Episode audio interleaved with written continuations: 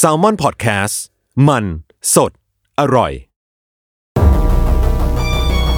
ทฤษฎีสมคบคิดเรื่องลึกลับ สัตว์ประหลาดฆาตกรรม ความลี้ลับที่หาสาเหตุไม่ได้ เรื่องเล่าจากเคสจริงที่น่ากลัวกว่า fiction สวัสดีครับ ผมยชญ์ บรรพพงศ์ผมธัญวัฒน์อิพภูดม นี่คือรายการ Untitled Case สวัสดีครับ สวัสดีครับ ยินดีต้อนรับเข้าสู่รายการ Untitled Case episode ที่ 27 ครับผม ครับผม วันนี้เรามาอยู่กันในธีมอินเทอร์เน็ต myth ซึ่งจริงๆแล้วอินเทอร์เน็ต myth เนี่ยมันเป็นเรื่องที่เราชอบที่จะพูดถึง คือเรามักจะยกตัวอย่างเรื่องของอินเทอร์เน็ตว่ามันเป็นสถานที่ลึกลับเออคือมันเ connect people เออแต่มันก็จะเออ connect ทั้ง good แล้วก็ bad people เข้ามาใช่เจอกัน เมื่อก่อนเราชอบมีเรื่องราวแบบที่เขาเรียกว่า urban legend น่ะเออเออใช่ใช่ใช่ตำนานใช่เมืองอะเออแต่ว่าเราคิดว่าในช่วงสมัยหลาย ๆ ปีมาเนี่ย urban legend น่ะมันย้ายตัวจากเมืองในโลกภายนอกอะเออแม่งเข้ามาอยู่ในอ๋อเมืองในอินเทอร์เน็ตเว้ยเรียแกกว่าเป็นย้ายเมืองเข้ามาอยู่ในอินเทอร์เน็ตแกเป็น urban internet legend เออมั้งนะ ใช่ใช่อะไรเงี้ยใช่คือคือเหมือนว่าอินเทอร์เน็ตมันก็เป็นสถานที่ที่หนึ่งเนาะมันเป็น location location หนึ่งอืมเพราะฉะนั้นมันก็จะมีโอกาสที่ตำนานเหล่านี้มันจะเกิดขึ้นใช่ยกตัวอย่างเช่นว่าเมื่อก่อนมันจะมีสิ่งที่เรียกว่า chain mail หรือว่าเออเมลลูกโซ่เออเมลลูกโซ่ที่ว่าส่งมาแล้วก็จะเป็น เรื่องบอกเล่าต่างๆ ที่เราก็ไม่รู้ว่ามันมีความจริงมีหลักฐานอะไรมารองรับแค่ไหนอะเอออย่างเรื่องดังๆมันก็ยังเป็นอย่างเช่นว่า มีที่ปั๊มผู้หญิงส่วนใหญ่อะที่ไปจอดรถที่ปั๊มอะอืมจะต้องมีผู้ชายคนหนึ่งที่นั่งอยู่หลังรถ เมื่อเวลาตอนตอนผู้หญิงคนเนี้ยเออเออขึ้นมาในรถเว้ยเออแล้วมันก็จะเป็นเรื่องเล่าว่าผู้หญิงคนเนี้ยมีตัวละครคนหนึ่งชื่อว่าสมมุติว่าชื่อโซฟีนะเออโซฟีเติมปั๊มน้ำมันเสร็จก็ขึ้นรถ อยู่ดีก็มีชายแปลกหน้าเออทำ ไม่ดีไม่ร้ายกับเธอเออแล้วก็เรื่องเนี้ยก็เป็นเรื่องที่ถูกเล่าต่อต่อต่อกันในเมลลุกโซอ่ากลายเป็นเรื่องดังเรื่องหนึ่ง ของเรานึกถึงอันนึงอะ พวก forward mail ที่ห้ามเปิดเพลงนี้ตอนเที่ยงคืนไม่งั้นเออจะฆ่าตัวตายอะโอ้อันนี้อันนี้สนุกจัดเลยเมื่อก่อนก็กลัวนะกลัวเมื่อก่อนก็แบบเหี้ยกูจะตายปะวะผมเนี่ยแหละผมก็เคยแชร์ให้เพื่อนด้วยนะจริงเหรอกลายเป็นคนบาปไปประมาณนึงเออเออเออเออประมาณนี้คือเรื่องราวอย่างเงี้ยแหละอันเนี้ยคือเออสิ่งที่เราจำกัดความมันว่าอินเทอร์เน็ต myth ครับครับผม วันนี้ผมเริ่มก่อนอ่า จริง ๆ แล้วอะผมอะก็ไปดูมามากมายเลยเว้ยพี่ว่าเรื่องราวในอินเทอร์เน็ตมันมีตำนานหรือว่ามีอย่างที่พี่ธันเรียกว่า urban legend อะไรบ้างอืมซึ่งมันก็มีเยอะแยะ อย่างเช่นตัวอย่างก็คือเรื่องของปั๊มที่ว่าผมบอกว่าจะมีผู้ชายคนหนึ่งที่ชอบลักลอบเข้ามาในรถ แล้วก็ซ่อนอยู่เบาะหลังอืมหรือว่ามันจะมีตำนานอย่างเช่นว่า คนที่มันซ่อนอยู่ข้างล่างรถอะพี่ ใต้ท้องรถอะอ่าแล้วก็คอยเอามีดอะตัดข้อเท้าของคนที่มายืนเชี่ยน่าเลยกลัวพอตัดเสร็จอะ รู้ไหมเขาไปทำอะไร คือมันเหมือนเป็นของกำนันของชำร่วยอะเวลาที่ผู้ชายคนเนี้ยต้องการที่จะเข้าแก๊งมาเฟียสักแก๊งหนึ่งเว้ยอ่า mission ที่เขาต้องทำคือการตัดข้อเท้าคน หรือว่าตัดอวัยวะคนไปยื่นให้กับแก๊งนี้ แต่วิธีการมันน่ากลัวมากไง เออ ลองนึกภาพดิว่ายืนยืนอยู่ข้างนอกรถอะกำลังจะเปิดประตูรถเข้าไปอะ อยู่ดีอ่าเท้าเราโดนตัดอะพี่อ่าแต่จริงๆเรื่องเนี้ยก็ไม่ได้มีความจริงแต่อย่างใด อ่าอีกเรื่องที่น่าสนใจไว้ยพี่ คือผมก็ไปอ่านเจอมาว่ามันมีร่ำลือกันมาว่ามันมีคู่รักคู่หนึ่งที่พบเจอศพอยู่ใต้เตียงเว้ยอ่าแล้วคือไอ้เรื่องศพอยู่ใต้เตียงเนี่ย มันก็เป็นเรื่องที่เกิดขึ้นจริง ๆ ในโรงแรมต่างๆ ของทั่วอเมริกาทั่วยุโรปอะไรเงี้ย มันเหมือนเป็นเทรนด์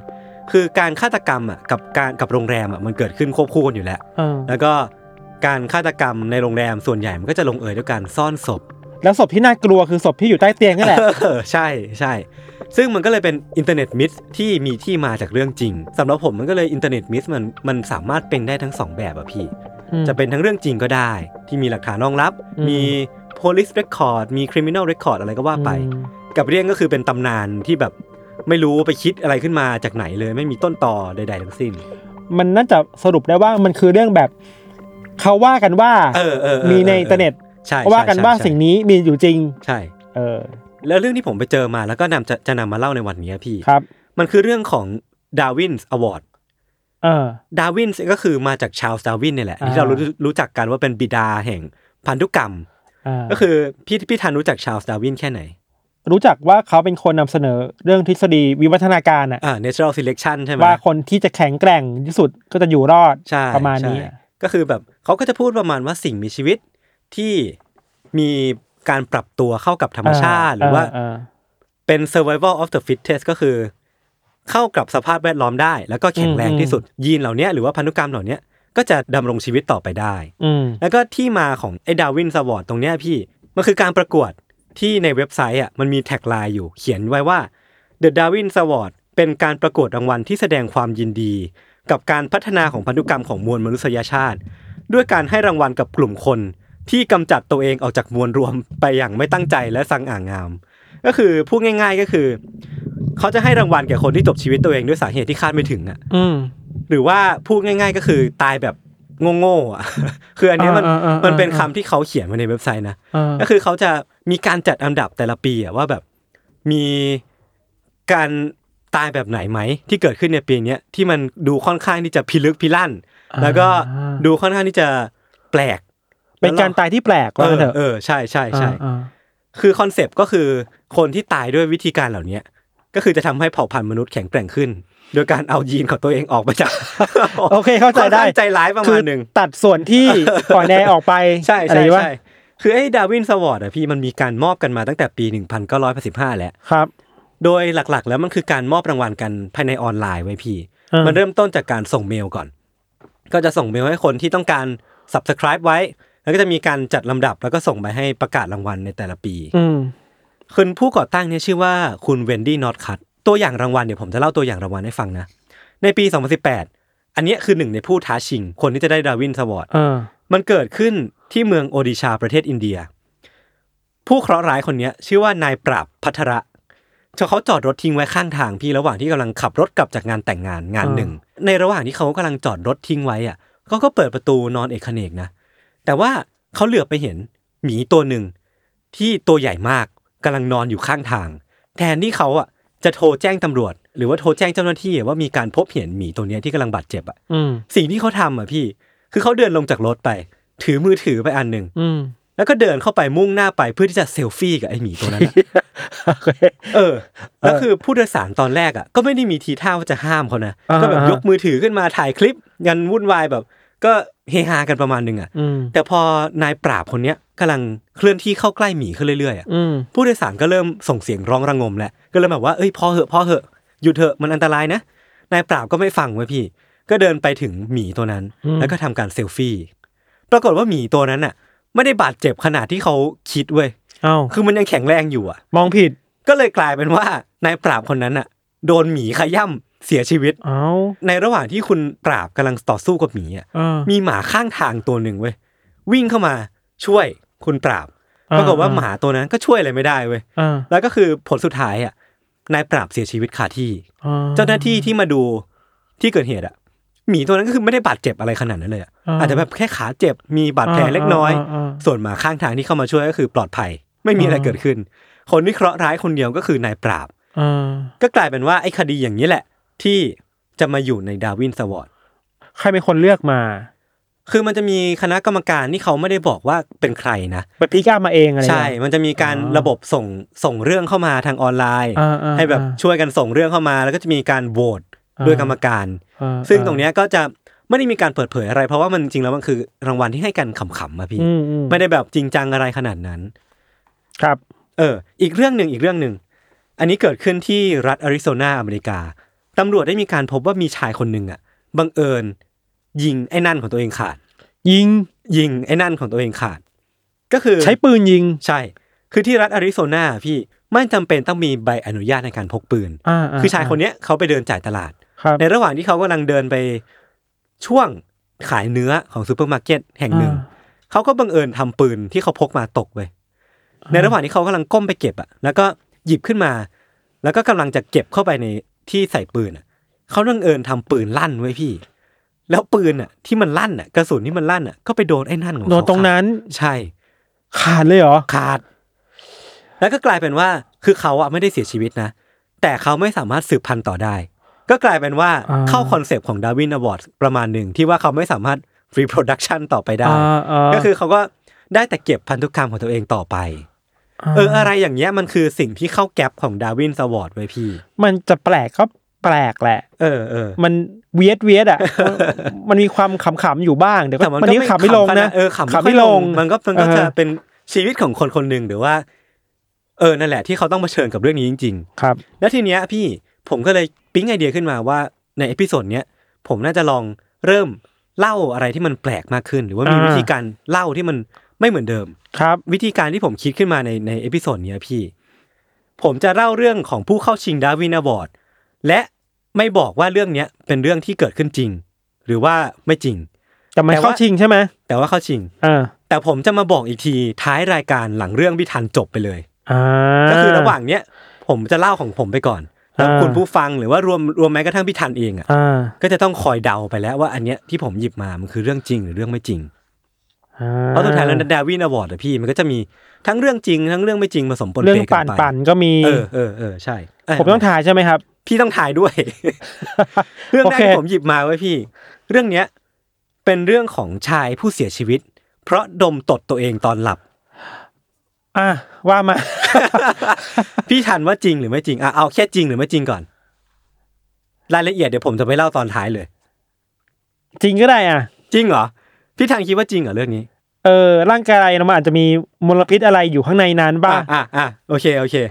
อะงั้นมาผมไปเรื่องที่สองเลยนะอ่าเรื่องที่สองเนี่ยเกิดขึ้นในปี 1993 ครับ ทนายคนหนึ่งทดสอบความแข็งแรงของกระจกตึกสูงตึกหนึ่งอ่าแต่กระจกแตกตกลงมาจากชั้น 24 เสียชีวิตอ่าจริงไม่จริง อันนี้ก็เรื่องปกติก็น่าจะจริงอะอะไม่น่าไม่น่าโอเคเหลือเชื่อเกินไปอะ โอเคโอเคโอเค อันที่สาม มีเด็กไทยคนหนึ่งอยู่จังหวัดนครราชสีมาครับ อายุ 13 ปี เขาอะถูกหามเข้าห้องฉุกเฉิน เพราะเอา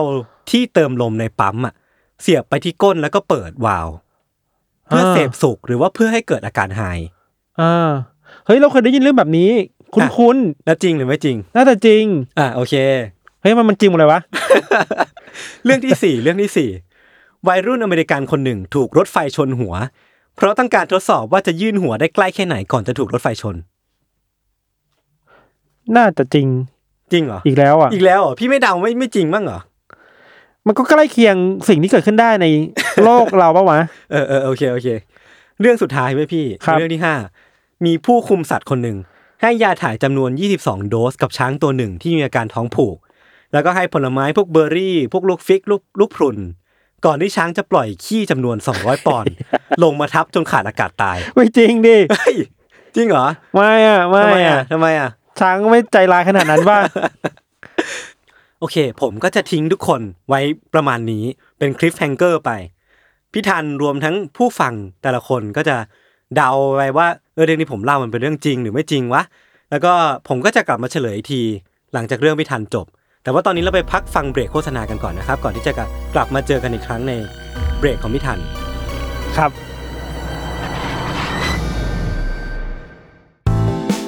สวัสดีค่ะ นิดนกพนิชนกดำเนินทำเองนะคะ อยากชวนกันมาฟังรายการพอดแคสต์ของเรา ที่แม้จะเป็นชื่อว่า The Rookie Mom คุณแม่มือสมัครเลี้ยง แต่ก็ไม่ใช่ว่าจะต้องเป็นคุณแม่เสมอไปนะที่จะฟังได้จริง ๆ แล้ว ความตั้งใจของเราอยากให้ทุกคนที่ผ่านไปผ่านมา มาเข้าใจความเป็นแม่และเด็กด้วยกัน เพราะว่าทุกคนเคยเป็นเคยเป็นลูกของพ่อและแม่บางทีเราก็อาจจะเข้าใจ คุณพ่อคุณแม่ของเรามากขึ้นด้วยก็ได้นะคะ แล้วก็เราจะได้ไปเข้าใจมุมมองของพ่อแม่ในสังคมมากขึ้นด้วย เพราะว่า มองไปทางไหนก็มีแต่คนรอบตัวมีลูกทั้งนั้นเลย ติดตามรายการของเราได้ทุกวันจันทร์ทุกช่องทางของ s a l m o n Podcast จ้า The Rookie Mom คุณแม่มือสมัครเลี้ยงกับนิดนก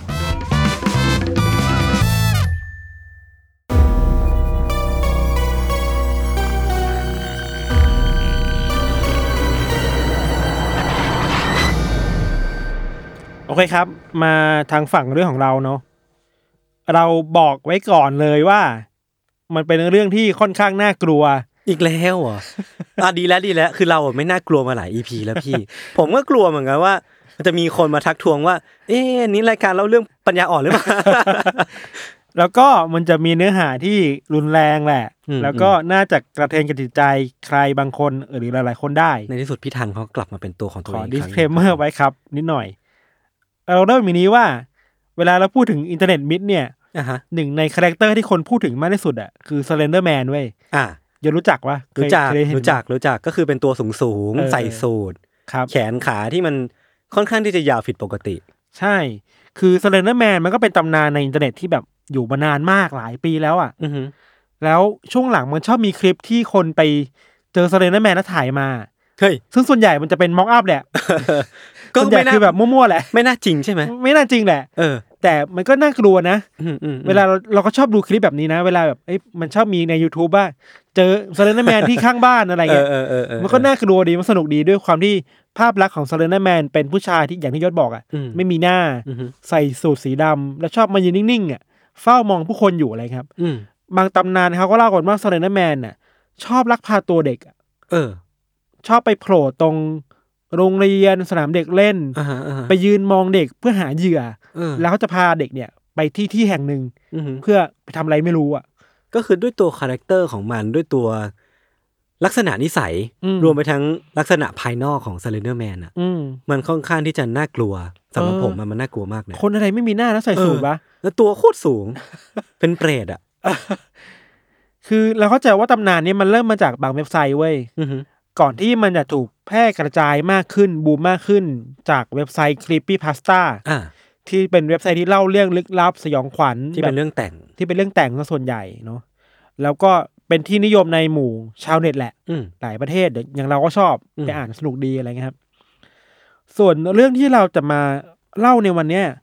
มันเกิดขึ้นในปี2014ไว้ยที่อเมริกาครับ มันเป็นเรื่องราวเกี่ยวกับกลุ่มเด็กนักเรียน วัยประมาณ12ปีอืมตัวละครในเรื่องนี้มีสามคนครับคือ มอร์แกน แอนนิซาแล้วก็เบลล่าอืมเราว่าถ้าใครฟังอยู่สามารถจดสามชื่อนี้โน้ตไว้อะเออเดี๋ยวจะสับสนเออเรื่องราวเนี่ยจะอยู่กับสามคนนี้เป็นหลักอืมเราเริ่มต้นอย่างนี้ก่อนว่าทั้งสามคนเนี่ยครับเขาเป็นเพื่อนสนิทกันแบบอืมสนิทมากๆอะอืมเป็นไซคิกกันเลยอะอ่าไปไหนมาไหนด้วยกันไปอ่าเที่ยวด้วยกันเป็นแก๊งเดียวกัน เออเป็นแก๊งเดียวกัน แล้วไอ้การที่ เราเป็นเพื่อนสนิทกันแบบยศ มันแปลว่าเราต้องจำวันเกิดเพื่อนได้อะอ่าใช่ เพราะฉะนั้นถ้าวันเกิดเพื่อนคนไหนเกิดขึ้นใกล้ๆนี้อะก็คงจะต้องนัดกันว่าเอ้ยเดี๋ยวไปปาร์ตี้กันนะอ่าฮะไปไปฉลองวันเกิดเพื่อนกันอะไรเงี้ยครับ ทั้งสามคนเลยตัดสินใจว่าในวันเกิดของมอร์แกนนะครับ ที่จะครบสิบสองปีอะพวกเขาจะไปฉลองวันเกิดกันอืมแล้วเราไปเจอรูปมารูปหนึ่งเว้ยเป็นรูปที่ ทั้งสามคนน่ะไปเที่ยวร้านสเก็ตด้วยกันน่ะอืม แล้วก็ถ่ายมาด้วยกันน่ะคงจะให้คนแถวนั้นถ่ายให้อะอืม คือพอมาดูแล้วมันก็น่ารักอะมันเหมือนเด็กวัย Stranger Things อะเออเออนึกออกว่าวัยปั่นจักรยานไว้ปั่นแถจักรยานน่ะ เออแล้วก็ไปถ่ายรูปกันแบบ act ท่ากันมันน่ารักดีอะครับ มันก็ดูเป็นเหมือนกับกลุ่ม เด็กที่กำลังโตกลุ่มหนึ่งที่กำลังสนุกกับชีวิตวัยรุ่นกับเพื่อนเพื่อนตัวเองนะครับ อืมพอทั้งสามคนไปที่ร้านสเก็ตเสร็จนะครับ อืมพวกเขาก็วางแผนกันว่า หลังจากเนี้ยจะไปพักค้างคืนที่บ้านของมอร์แกนที่ครับเป็นเจ้าของวันเกิดอืมพอไปถึงบ้านมอร์แกนปุ๊บเนี่ย ทุกคนก็มานั่งกินพิซซ่าอ่านั่งดูหนัง เมาส์มอยตามภาษาแบบสาวๆมันอะก็ตามภาษาวัยรุ่นเนาะก็แบบว่าเออสิบสิบสองก็คงทำอะไรประมาณนี้แหแล้วแล้วว่ามันก็เป็นอีเวนท์ที่สนุกดีอะอืมวันเกิดเพื่อนไปกินนั่งกินข้าวบ้านเพื่อนไปมีดูความหสุนัขงด้วยกันน่ะ คือทั้งหมดอย่างที่ยศบอกเลยอะมันฟังดูแล้วมันเป็นวันเกิดที่ดีเนาะมันเป็นงานที่ happy มาก แล้วก็ทุกคนมีความสุขอะครับ แต่ว่าความจริง ๆ แล้วอะไอ้งานวันเกิดแบบเนี้ยมันถูกวางแผนมาตั้งแต่แรกเว้ยอืมอืมวางแผนมาว่ามอร์แกนกับแอนนิซ่าครับ จะพาเบลล่ามาฆ่าที่นี่อะเออในคืนนั้นพวกเธอตั้งใจนะว่าจะพาเบลล่าครับอ่าฮะไปที่ห้องใต้ดิน แล้วจะลงมือฆ่าเธอในห้องใต้ดินห้องนั้นน่ะเฮ้ยหลังจากนั้นน่ะก็จะกลบเกลื่อนหลักฐานด้วยการที่ ทำให้เป็นเหมือนกับว่าเบลล่ากำลังนอนหลับแล้วเสียชีวิต อ่าฮะแล้วพวกเธอจะหนีจากบ้านไป ทำไมถึงวางแผนอย่างนั้นอะ นั่นสิ เออคือแปลกผู้ได้ชายคือเด็กสิบสองปีอะ เออ เป็นเพื่อนกันเป็นเป็นเพื่อนสนิทกันน่ะ เป็นแก๊งเดียวกัน ไปไหนไปกันเพิ่ตงลอด ไปปาร์ตี้ด้วยกันมา เออ เพิ่งถ่ายรูปด้วยกันมา เพิ่งกินข้าวด้วยกันมา แล้ววันนี้เป็นวันเกิดของคุณมอร์แกน น้องใช่มอร์แกน แล้วมอร์แกนวางแผนว่าจะฆ่าเบลล่าในวันเกิดตัวเอง โอ้โห เออเออเออเออคือเรื่องมันน่ากลัวมากครับ อืม คำถามคืออย่างที่จะบอกเลยว่า แล้วเพื่ออะไรอะอืมเหตุผลก็คือว่าแอนนิซาอืมตั้งใจว่าอยากจะฆ่าเบลล่า เพื่อตอบสนองความต้องการไม่ใช่ของตัวเองนะอ่าฮะเพื่อตอบสนองความต้องการของ Slender Man เฮ้ย เดี๋ยวนะอ๋อเออที่พี่ทันปูเรื่อง Slender Man มา เพราะว่าเหตุผลเบื้องหลังของไอ้การวางแผนฆาตกรรมเนี้ยคือการทำไปเพื่อ Slender Man เหรอ ฆ่าเพื่อนเพื่อ Slender Man นะครับโอ้โหก็ตลอดเวลาที่ผ่านมาแอนนิซาเขาคุยกับมอร์แกนมาเสมอๆนะสองคนนะอืมว่าพวกเธออะจำเป็นต้องฆ่าเบลล่าเว้ยอืมเพื่อพิสูจน์ความภักดีที่เธอมีกับ Slender Man อะเออถ้าไม่พิสูจน์ความภักดีกับ Slender Man อะ Slender Man จะบุกไปฆ่าพ่อแม่ของอืมพวกเธอในเวลาต่อมาเว้ยอืมเออมันไปเอาน่าไปเอกลัวนะ ไปเอาความคิดอย่างนี้มาจากไหนอะอินเทอร์เน็ต อ่าคลิปปี้พาสต้าอย่างที่เราบอกไปอ่าฮะอ่าฮะมันคือแหล่งที่สองคนนี้ชอบไปอ่านอะอืมเพราะฉะนั้นนะครับ การฆ่าเบลล่ามันคือสิ่งที่อามาสอะเออมันคือเพื่อการปกทำป้องไปผู้เธเพื่ออเพื่อปกป้องครอบครัวตัวเองอะปกป้องครอบครัวปกป้องตัวเองด้วย แต่ต้องผมว่าขีดเส้นใต้ว่านี่คือความคิดของเด็ก 12 ปีนะอ่าฮะเพราะฉะนั้นความวุฒิภาวะในในหัวอยากจะไม่เยอะมากเหมือนผู้ใหญ่อะอืมอืมเนาะตัดภาพมาที่บ้านของมอร์แกนนะ คือตอนนี้เรารู้แล้วว่าทั้งสองคนวางแผนมาจะฆ่าให้ได้อะอืม แต่ว่าไม่รู้ทำไมเว้ยในคืนนั้นนะครับมอร์แกนมาบอกกับแอนนิซ่าว่าอย่าเพิ่งฆ่าเลย อย่าเพิ่งฆ่าเบลล่าเลยอืมอยากให้เบลล่ามีชีวิตอยู่ต่อไปอีกหนึ่งวันน่ะ อืมอืมแล้วค่อยไปฆ่าในวันพรุ่งนี้อะเออเฮ้ยนี่มันคือบทสนทนาของเด็กสิบสองปีอะยศเออมันมันมันอ่าพี่เล่าต่อเลยคือผมรู้สึกมันแปลกมากเลย มันกลายเป็นว่าคืนนั้นน่ะ เบลล่ารอดชีวิตไปอือฮึเพราะว่าทั้งสองคนตัดสินใจว่าจะไม่ฆ่าเออเช้าวันถัดมาเว้ย ทั้งสามคนก็ตื่นนอนมาแล้วก็ทักทายพูดคุยกันแบบปกติครับ อืมแล้วก็มีการขออนุญาตพ่อแม่ของมอร์แกนมั้งนะ เพราะว่ามอร์แกนเป็นเจ้าของบ้านปะอืมทั้งสามคนต้องไปขอพ่อแม่ว่าเนี่ยเดี๋ยวจะไปข้างนอกกันอืมไปเที่ยวข้างนอกต่อมพ่อแม่ก็ไม่คิดอะไรอะเออเด็กมันสนิทกันน่ะ แล้วพ่อแม่น่าจะรู้จักสามคนนี้อยู่แล้วครับ เพราะว่าไปเที่ยวไปกลับกันมาบ่อยๆอะ เขาอนุญาตไป แต่ว่าในช่วงเวลาที่ กำลังจะเดินออกจากบ้านน่ะมอร์แกนเดินเข้าไปในครัว ไปหยิบมีดมาเล่มหนึ่งอะเออแล้วก็มาเก็บซ่อนไว้ในกระเป๋าตัวเองเว้ยอ่าฮะมันแปลว่าเธอจะเอามีดอันเนี้ยไปฆ่าเบลล่าในที่ข้างนอกอะ ก็ตามที่เขาพูดไว้เมื่อวานใช่ว่าเขาจะเปลี่ยนแผนมาฆ่าในวันรุ่งขึ้นแทน ใช่ ซึ่งก็คือวันนี้นี่แหละ ใช่ แล้วจุดหมายปลายทางที่ทั้งสามคนกำลังจะเดินไปคือสวนสาธารณะแห่งหนึ่งโอ้โห ถอนใจแป๊บนึง คือ พอทั้งสามคนเดินไปถึงสวนนะครับอือฮึมอร์แกนอานิซ่าแล้วก็เบลล่านี่ก็พากันเข้าไปในห้องน้ำเพื่อมทำธุระส่วนตัวอือฮึเราอยากให้ภาพห้องน้ำหน่อยว่า มันเป็นห้องน้ำในสวนน่ะอืมเหมือนเวลาเราไปที่สวนสาธารณะ อืมเขาดินสวนสัตว์มันจะมีห้องน้ำที่มันแยกออกมาจากตัวอาคารน่ะอืมแล้วมันจะเป็นห้องน้ำที่ค่อนข้างกว้างหน่อย ในตอนนั้นเนี่ยนะครับแอนนิซ่าบอกกับมอร์แกนว่า เธอจะใช้ห้องน้ำแห่งนี้แหละ เป็นที่ที่ลงมือฆ่าเบลล่าเว้ยอืมเพราะว่าห้องน้ำอะ อันนี้เธอคิดเองนะ อันนี้คือสิ่งที่แอนนิซ่าพูดนะแอนนิซ่าบอกว่าห้องน้ำมันมีท่ออะอืมแล้วเวลาเลือดมันไหลอะ ก็มันจะไหลลงไปตามท่ออะโอ้โหเราย้ำอีกทีว่านี่คือเด็กสิบสองปีนะ คิดมาแล้วอย่างดี คิดมาแล้วอย่างดีครับ อือฮึซึ่งระหว่างนั้นน่ะมอร์แกนก็พยายามจะแบบส่งซิกกับเพื่อนตลอดว่า เอ้ยอือฮึจะลงมือเมื่อไหร่อืมจะทำยังไงดี แต่ว่า สภาพจิตใจของอานิซ่าในตอนนั้นน่ะ มันไม่เหมือนมอร์แกนเว้ยอืมมอร์แกนค่อนข้างจะนิ่งๆ แต่อานิซ่า panic มากๆเลยอะอืมคือเธอกลัวมากกับสิ่งที่กำลังจะเกิดขึ้นนะครับกำลังที่ทั้งคู่กำลังจะลงมือทำใช่ตัวสุดท้ายคือแบบอานิซ่าตัวสั่นอะอ่าฮะกลัว กลัวว่าจะฆ่าเพื่อนตัวเองแล้วจริงๆหรอเออเออเออสุดท้ายแล้วมอร์แกนก็เดินเดินเข้ามากอดอานิซ่าแล้วแบบแบบคลามดาวอะอืมใจเย็นๆนะอืม แล้วสุดท้ายก็ไม่เกิดอะไรขึ้นในห้องน้ำตรงนั้นเว้ยอ้าวเหรอ เออ แผนการที่จะฆ่าเบลล่าในห้องน้ำอะมันเลยไม่สำเร็จด้วยทำไมอะ เพราะว่ากลัว อ๋อ เพราะความกลัวเลยไม่กล้าก่อเหตุใช่ไหมเออ มันมัน panic อะเออเออเออเออยังไม่จบ หลังจากนั้นน่ะ ทั้งสามคนก็ออกเดินทางกันต่ออืมจากสวนสาธารณะไปป่าข้างๆสวนเออแล้วเราต้องย้ำว่าในเวลาแบบเนี้ยครับ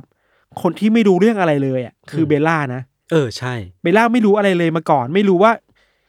สองคนนี้จะพาเธอไปฆ่า มันคือการไปเที่ยวกับเพื่อนปกติอะเออมันคือไปเดินสวนสาธารณะกันใช่ ไปเดินป่าข้างๆกัน ใช่ใช่พอพวกเธอเดินไปถึงป่าที่ปลายทางแล้วครับ เราไม่รู้ว่าใครเป็นคนคิดนะ แต่ว่ามันมีการชวนกันว่า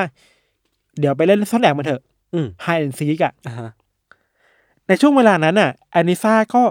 จูงมือเบลล่าเข้าไปในป่าแบบ ลึกมากขึ้นเรื่อยๆครับไปในป่าป่าลึกเลยอะส่วนมอร์แกนน่ะ ที่เดินตามมา ก็ได้หยิบมีดที่เธอซ่อนไว้ในกระเป๋าอะออกมาเว้ยแต่เธอไม่ทำเองนะอืมมอร์แกนยื่นมีดนั้นให้อานิซ่าเออ แล้วเธอก็บอกว่า เธอทำไม่ได้อ้าวไม่รู้ทำไมเหมือนกันน่ะอ้าวแต่ทั้งเธอที่ก่อนหน้านี้ในห้องน้ำอะใช่คนมันที่กลัวมันคืออานิซ่าเราคิดว่าจิตใจคนใน ในในหน้างานตอนนั้นน่ะ มันเออปั่นเออป่วนกันไปหมดอะอ่าฮะสุดท้ายคือว่าแอนนิซ่าทำอะไรไม่ได้อะอืมก็แบบโยนกันไปโยนมา มอร์แกนในตอนนี้คือตื่นเต้นมากครับ เพราะว่ามีดอะ มันถูกโยนมาให้อยู่ในมือตัวเองแล้วอืมคือมันมีการผลักมีดไปผลักมีดมาอือฮึว่าใครจะทำอะ มอร์แกนพอมีมืดอยู่ในมือตื่นเต้นเว้ยทำอะไรไม่ถูก เธอดูเหมือนว่าจะลังเลอยู่พักหนึ่งครับ แล้วเธอก็มาบอกว่า เธอไม่ทำหรอกอืม แต่เธอจะทำต่อเมื่อแอนนิซ่าบอกให้เธอทำเท่านั้นอะอ้าวต้องรอคำสั่งจากเพื่อนอะถึงจะทำได้อะเพราะว่าสภาพจิตใจของตัวเองตอนนั้นน่ะ อาจจะไม่สามารถตัดสินใจอะไรได้แล้วก็ได้นะพี่ เออเราอย่างที่เราบอกมัน panic อะอืมมันตื่นเต้นนะอืมพอมอร์แกนบอกว่าจะทำต่อเมื่อมีคำสั่งอะอืมแอนนิซ่าเลยพูดขึ้นมาเหมือนเป็นคำสั่งเว้ยว่า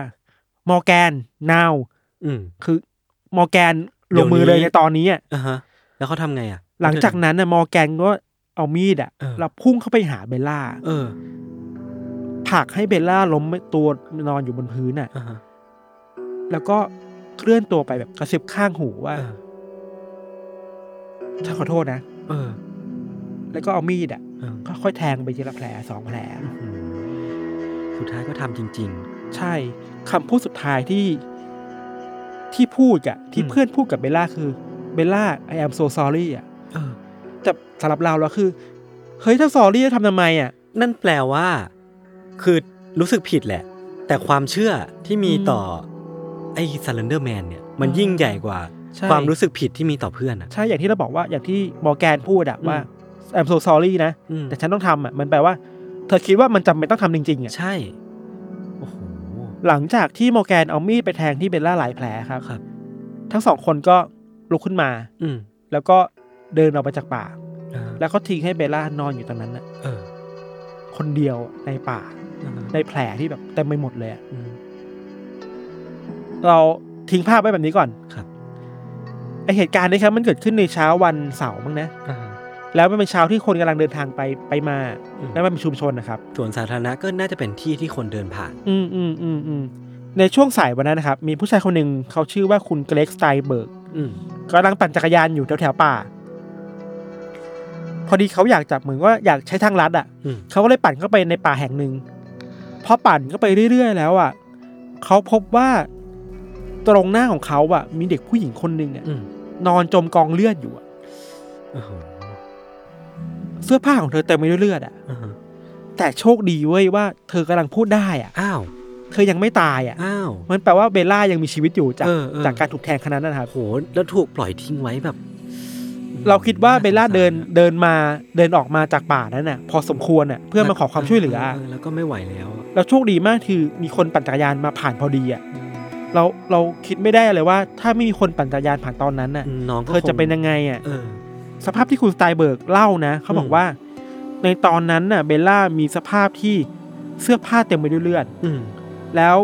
เวลามองไปที่ร่างกายอะมีบาดแผลที่เหมือนถูกมีดแทงเยอะมากเลยอะอืมเป็นสิบสิบแผลครับ หลังจากนั้นคุณสไตเบิร์กก็โทรหา nine one one ให้มาช่วยเหลือเว้ยสุดท้ายเบลล่าก็ได้รับการช่วยเหลือจากตำรวจ รอดชีวิตใช่ไหมรอดชีวิตถูกส่งไปโรงพยาบาล อ่าฮะ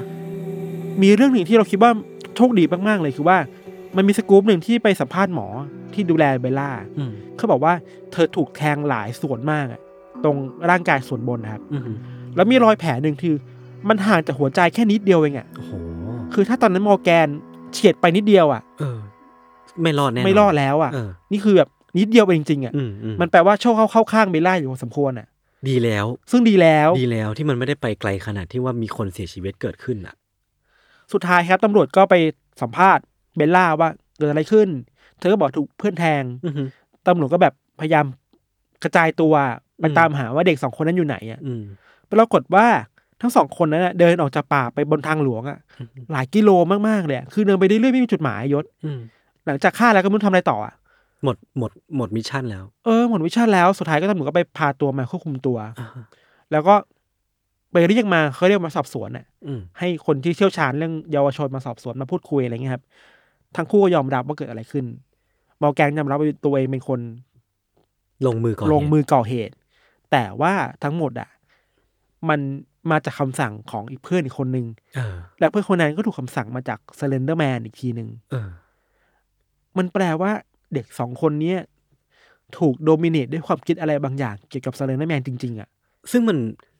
คือเราเราคงไม่ต้องถกเถียงกันว่า Slender Man มันจริงไม่จริงเนาะเออแต่สุดท้ายแล้วความเชื่อที่อยู่ในหัวของเด็กสองคนนี้มันเป็นเรื่องจริง ใช่ใช่เออเราเราคิดว่าจริงอยู่แหละว่าสเลนเดอร์แมนมันไม่มีอยู่จริงอะ ใช่ แต่ความโหยหาสเลนเดอร์แมนอะ มันมีจริงเว้ย ใช่ มันมีคนไปวิเคราะห์ว่า ทั้ง คนที่ลงมือทั้งสองคนน่ะที่ร่วมกันก่อเหตุอะครับ อืมเด็กทั้งสองคนเนี่ยเคยมีปัญหาเรื่องการปรับตัวไม่ได้กับโรงเรียนอะอืมคือก่อนที่จะมารวมกลุ่มกันน่ะอือฮึพวกเธอมีปัญหาที่ไม่สามารถมีเพื่อนได้โดน left out สื่อสารกับเพื่อนไม่ได้ แล้วอย่างมอร์แกนนะครับ เธอก็ได้ยินเรื่องพวกนี้มาตลอดอะอือหือหรือว่าเพื่อนคนอื่นน่ะ ในโรงเรียนน่ะ ก็ก็รู้เรื่องสเลนเดอร์แมนมาตลอด แต่ทุกคนไม่คิดว่ามันจะกลายเป็นเหตุฆาตกรรมเออเหตุ ที่จะนำไปสู่ฆาตกรรมแบบนี้ได้อะครับมันไม่ใช่ฆาตกรรมหรอกมันคือ อยากจะเกิดฆาตกรรมขึ้นอะอ่าฮะอะไรเงี้ยแล้วว่าไม่มีหลาย ๆ เรื่องที่แบบน่าเป็นห่วงเว้ยอืมมันมีสารคดีหนึ่งของ HBO ไปคุยกับพ่อแม่ของเด็ก ๆ ทั้งสามคนน่ะอือหือภาพแรก ๆ ที่สารคดีที่นำเสนอคือว่าภาพเด็กที่อยู่ในครอบครัวที่อบอุ่นน่ะอืมทุกคนเติบโตมาได้พ่อแม่ดูแลเป็นอย่างดีอืมมีการให้ของขวัญในวันคริสต์มาสพาไปเที่ยวนู่นนี่นั่นน่ะ มันแทบจะไม่เห็นรอยรอยแผลในจิตใจของเด็กสามคนนี้เลยนะอืมหรือสองคนที่ลงมืออะเราแทบมองไม่เห็นเลยว่าเขาเขามีปัญหายังไงอะอือหือมันแปลว่าเรื่องแบบนี้มันดีฟลงในหัวใจจิตใจคนเยอะมากอะ เรียกว่าเป็นเรื่องที่ซุกอยู่ใต้พรม คือเราไม่รู้หรอกว่า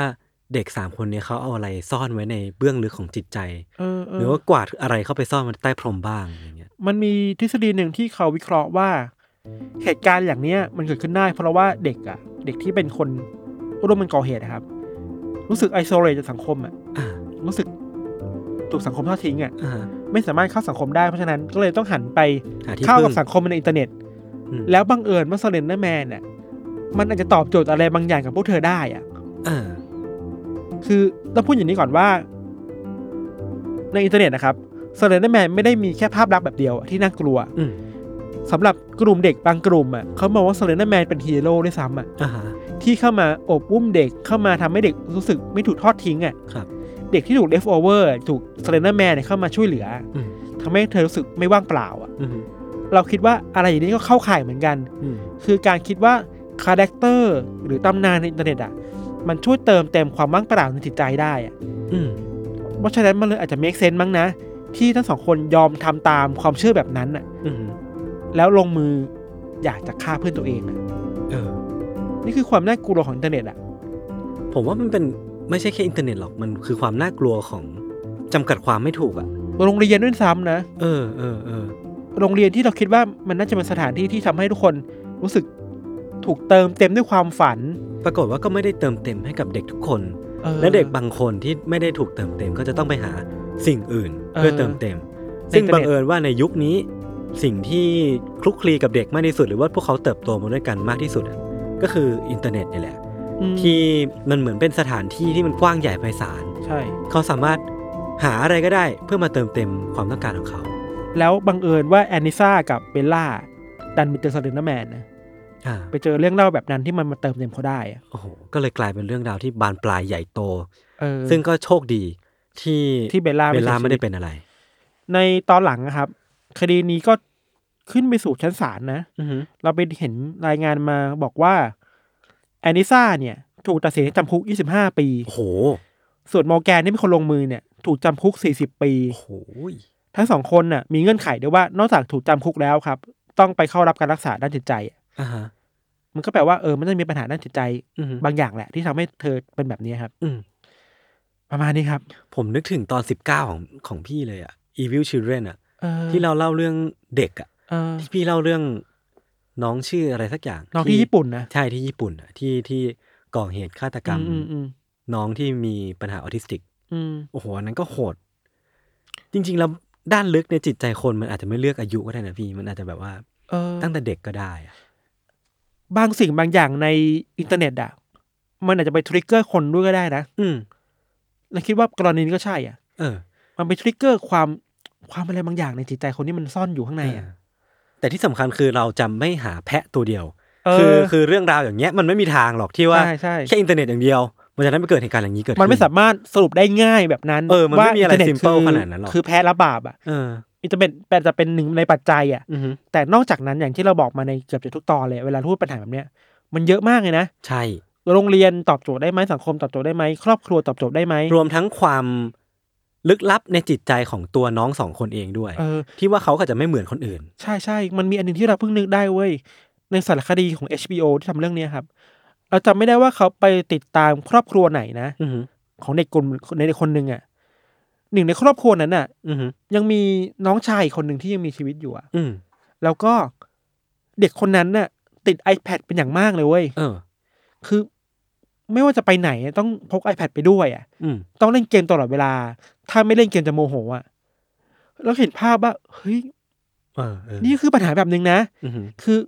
ครอบครัวล่ะเกี่ยวข้องไหมอืมใช่ปะการดูแลคนเป็นยังไง มันเยอะอะอืมแต่ก็หดหูแหละครับทำให้คนเรามันกลายเป็นการฆ่าเพื่อนสนิทอืมได้ขนาดนี้อะอืมอืมเฮ้ยน่ากลัวครับ โอเค เรามาปรับมูดกันอีกสักครั้งหนึ่งก่อนที่จะจบรายการกันครับ สิ่งที่ผมยังติดค้างพี่ธานแล้วก็คุณผู้ชมไว้ก็คือการเฉลยอืมว่าเรื่องที่ผมยกตัวอย่างไปหรือว่าเล่าไปก่อนที่จะปิดเบรกทั้ง 5 เรื่องอะ อันไหนคือเรื่องจริง และอันไหนคือเรื่องไม่จริง แต่ว่าก็ต้องบอกกันว่าทั้งหมดเนี้ยคือเรื่องที่อยู่ในเว็บไซต์ Darwin Award ทั้งสิ้นนะยศไม่ได้คิดเองใช่ไหมไม่ได้คิดขึ้นมาเองนะ ผมไม่ทางคิดขึ้นมาเองนะโอเค เรื่องแรกชายผู้เสียชีวิตเพราะดมตดตัวเองตอนหลับนี่เราว่าจริงพี่ทันพี่ทันเดาว่าจริงใช่ไหมเรื่องเนี้ย ไม่จริงอ้าว เรื่องแรกก็ผิดแล้วมันไม่คือจริงยังไงอะคือตดอะมันไม่มีพิษด้วยพี่มันเป็นแค่กลิ่นเฉยๆมันคือแก๊สที่มีอะตอมหรือว่าอะไรบางอย่างที่มันหรอส่งกลิ่นออกมาไม่พึงประสงค์แต่ว่ามันไม่มีพิษ มันไม่สามารถทำให้คนที่ดมอะเสียชีวิตได้แน่นอนแปลว่าผมฟังพวกทฤษฎีสมคบคิดมากเกินไปว่า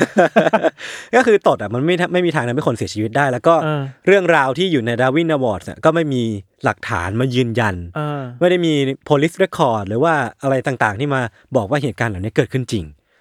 โอเค เรื่องนี้ก็กลายเป็นเรื่องที่ไม่จริงไปนะครับครับ เรื่องที่สองคือทนายคนหนึ่งที่ทดสอบความแข็งแรงของกระจกตึกสูงอะแต่ว่ากระจกดันแตกอะเลยตกลงมา 24 ชั้นเสียชีวิต อันนี้คือจริงหรือไม่จริงนะพี่จทัรินงจริง โอเค ถูก อันนี้ถูกๆใช่ไหมอันนี้เรื่องจริง คือทนายคนนี้ชื่อว่าแกรี่ฮอยครับ คือเขาเป็นทนายความอายุ 38 ปี ตำรวจบอกว่าในขณะที่เขากำลังทำการสาธยาย เรื่องความแข็งแรงของกระจกตึกเนี้ยให้กับนักศึกษาฝึกงานทนายความอะเออที่สำนักงานอะมามาดูกันเว้ยว่าแบบเอ้ยกระจกเนี้ยมันแข็งแรงจริงหรือเปล่า คือครั้งแรกอะเขาชน แล้วก็ไม่แตกเด้งกลับมาคือเขาก็แบบ เออ คงแบบมั่นใจประมาณหนึ่งอะว่ากระจกเนี้มันแข็งแรงจริง แต่พอเขาชนไปอีกรอบไปพี่ครั้งที่สองปรากฏว่ากระจกมันดันแตก แล้วเขาก็เลยพลัดพลัดตกลงมา24ชั้นเสียชีวิตคาที่ คือไปสาธิตอยู่ เออ แต่ว่าไอ้โปรไอ้โปรดักที่สาธิตเนี่ยมันไม่ได้ดีแบบที่เคลมันมไว้มันมันใช่ไหมเหมือนว่ามันเป็นการสร้างความมั่นใจให้กับตึกเนี้ยอ๋อของสำนักทนายเนี้ยว่าเออเราสร้างตึกมาดีนี่ต้องไปเอาผิดคนที่ทำกระจกนะ คือ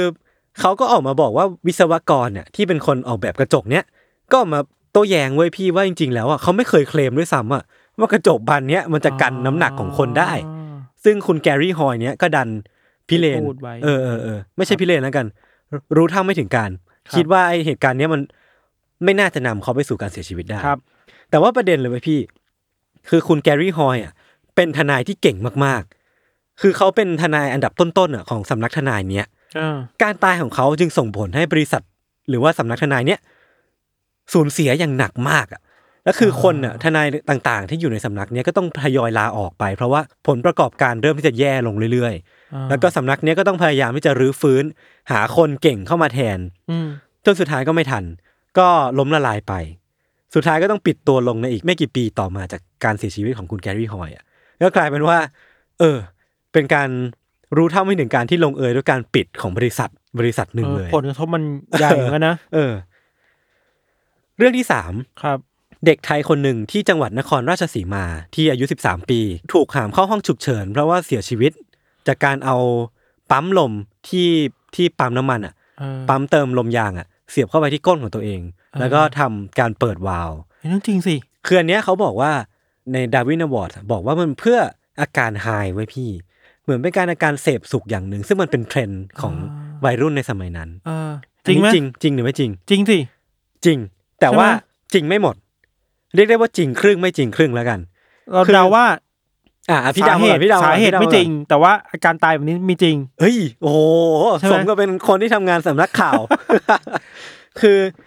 ที่มาใน Darwin Award อะพี่เขาบอกว่าเหตุการณ์เนี้ยมันถูกตีพิมพ์ใน Japan Times อ่าตีพิมพ์เมื่อประมาณปี 1993อ่าบอกว่าในช่วงนั้นน่ะประเทศไทย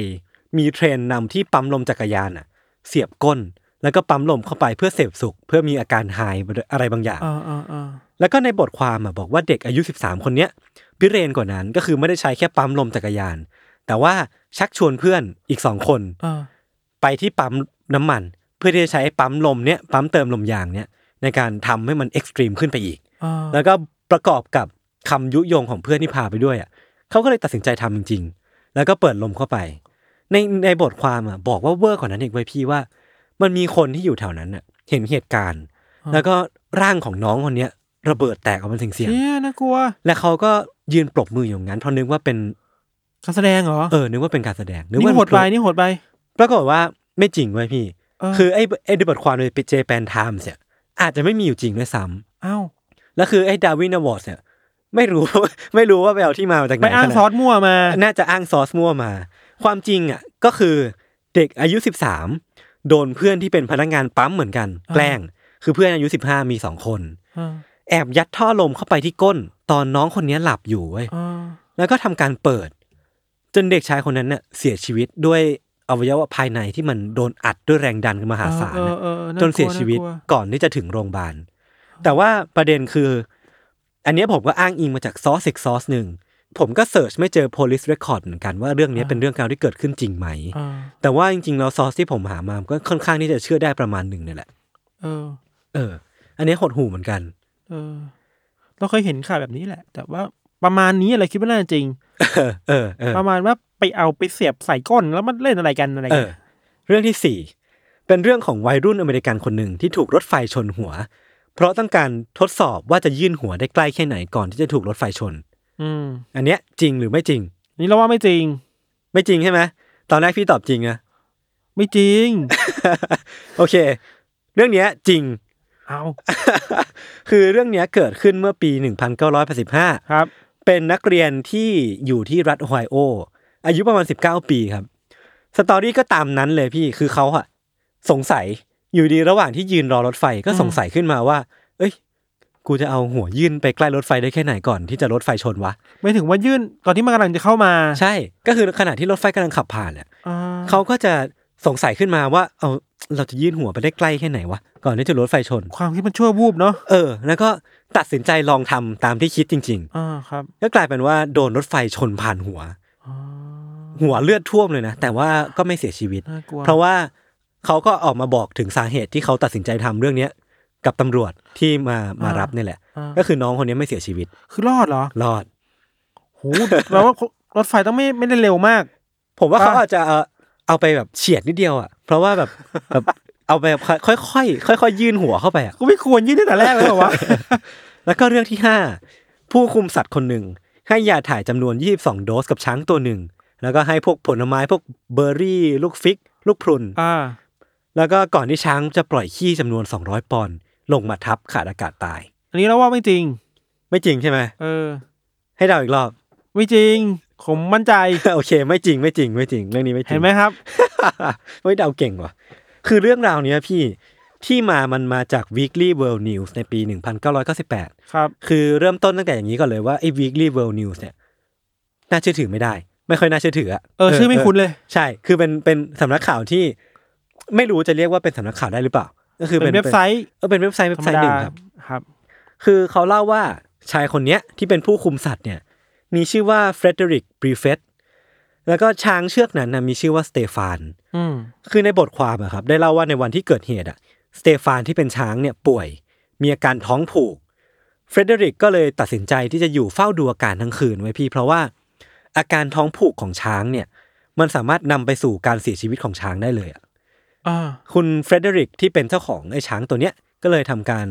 อยู่เฝ้า เพราะว่าเป็นห่วงมัน แล้วก็ได้ทำการให้ยา ให้ฉีดยงฉีดยา แล้วก็มีการให้ยาถ่ายอ่าจำนวน22โดส แล้วก็ให้ลูกพรุนให้ลูกเบอร์รี่ ตามที่ผมจูงหัวไว้เลยอืมแล้วปรากฏว่าสเตฟานน่ะที่มีอาการท้องผูกติดต่อกันหลายวันน่ะ ก็อื้อออกมาเว้ยพี่ ในขณะที่คุณเฟรเดริกอะกำลังยืนอยู่ข้างหลังสเตฟานอืมคุณเฟรเดริกก็ตกใจ ถอยหลังไปแล้วก็ลื่นล้มหัวฟาดหิน แล้วก็สลบอยู่อย่างนั้นอ่ามันไม่ใช่ cause of death คืออึช้างเออก็เลยหล่นมาทับอ่าจำนวน200ปอนด์ทับจนคุณเฟรเดริกเนี่ย ขาดอากาศเสียชีวิตตายตกลงมันคือ ไม่จริงไม่จริง เพราะว่าไอ้บทความเนี้ยเรื่องที่เอามาเล่าอะพี่มันมีจุดบอดหลายอย่าง หรือว่ามีจุดมี flaw หลายอย่างมากเลย อย่างเช่นว่า ในบทความบอกว่าเรื่องนี้เกิดขึ้นที่สวนสัตว์ที่เพเดอร์บอร์นประเทศเยอรมันครับ แต่ในเมืองนั้นน่ะไม่มีสวนสัตว์อยู่แม้แต่อันเดียว โอเค แล้วก็ในสมุดเล่มเหลืองของเมืองเนี้ยไม่มีคนชื่อเฟรเดริกอยู่ด้วยซ้ำอะอ่าก็คือไม่มีสวนสัตว์ไม่มีเฟรเดริก ไม่รู้ไปเอาเรื่องมาจากไหน ก็เรื่องเนี้ยก็เลยกลายเป็นแค่ตำนานตำนานหนึ่งที่ถูกเล่าต่อๆกันในอินเทอร์เน็ตแค่นั้นเลยพี่เออเออแล้วคือใน Darwin Award เนี่ยมันก็มีเรื่องราวประมาณเนี้ยแบบแปลกๆเยอะอยู่เต็มไปหมดเลยอะ เดี๋ยวผมจะให้พี่โจแปะลิงก์ไว้ให้ในคอมเมนต์แล้วกันเออแล้วก็ไปลองติดตามดูกันได้ ก็บันเทิงดีก็บันเทิงดี ดูเอาบันเทิงแล้วกันใช่ใช่อย่าไปใช่จริงจังใช่กับมันบ้างเนอะเออ สุดท้ายแล้วพี่เรามาสรุปจบคำว่า internet myth อีกรอบดีไหมทั้งเรื่องของผมแล้วก็เรื่องของพี่ทัน อ่า เราคิดว่ามันมีจุดร่วมกันว่ะ เออ คือ เส้นแบ่งระหว่างความจริงกับความไม่จริงอะเออใช่ ใช่ปะใช่ใช่แต่ของเราอะ มันน่ากลัวหน่อยคือว่า มันก้าวข้ามเส้นแบ่งความไม่จริง อะอืมมันคือความไม่จริงที่มากลายเป็นความจริง แล้วมันมีคนที่เกือบจะเสียชีวิตจริง ๆอะอ่าฮะแล้วมันโหมันร้อนถึงปัญหาหลายอย่าง อืมส่วนของยศอะเราคิดว่ามันพูดถึงความไม่จริงที่ดูเหมือนจะจริงอะเออเออเออเออเออเออพูดงี้ได้ป่าวะเออสุดท้ายแล้วคืออินเทอร์เน็ตนี้ก็เป็นสถานที่ที่หนึ่งที่เป็นแหล่งรวมทั้งความจริงและก็ความไม่จริงเออการที่เราจะมาใช้ชีวิตอยู่ในโลกสมัยเนี้ยที่อินเทอร์เน็ตเป็น ตัวการสำคัญน่ะอืมสิ่งที่สำคัญมันคือเรื่องของวิจารณญาณสติสัมปชัญญะที่เราจะต้องมีเสมอ ซึ่งมันพูดง่ายนะ อืมแต่ทำยากว่ะ ใช่ อย่างบางทีเราแอบเชื่อเรา Slender Man มีอยู่ แถวบ้านเราหรือเปล่าอะคือไอ้ Slender Man อะพี่ ที่ผมเคยเห็นนะ คือรูปแรกที่มีการปรากฏตัวของ Slender Man อะ มันคือรูปของสนามเด็กเล่นที่หนึ่งที่มีการตัดต่อเออเคยเห็นไอ้ตัวอยู่สเลนเดอร์แมนนี้เข้าไป บางคนก็บอกว่าจุดเริ่มต้นเลยมาจากการส่งภาพประกวดอะเออเออเอออะไรเงี้ยออะไรเงี้ย เออคือนั่นแหละมันก็คือเรื่องของความจริงไม่จริงที่เราต้องใช้วิจารณญาณใช้การหาข้อมูลให้เป็นประโยชน์ครับแล้วก็ไม่หลงเชื่ออะไรง่ายเกินไปแล้วกัน ใช่ หรือว่าบางทีก็เผื่อใจไว้หน่อยว่าเออมันอาจจะไม่จริงก็ได้ ใช่ แต่ด้วยความที่มันคลุมเครือแบบนี้แหละ อืมมันเลยสนุกใช่เออเออเออเออแต่สนุกในฐานะในในฐานะที่คอนเทนต์ไม่เออในคอนเทนต์นะเออแต่ไม่ไม่สนุกในเรื่องการออกไปทำร้ายกันนะ ใช่ครับหรือการปั่นกันนั้นเลยคิดว่าอันนี้ไม่โอเค ครับผมครับ สำหรับวันนี้เรื่องที่ผมและก็พี่ทันเตรียมมาก็มีประมาณนี้ ติดตาม u n t e r Case ต่อได้ใน episode ต่อๆไปทุกช่องทางของ Salmon Podcast เช่นเคยครับผม วันนี้ลาไปก่อน สวัสดีครับสวัสดีครับ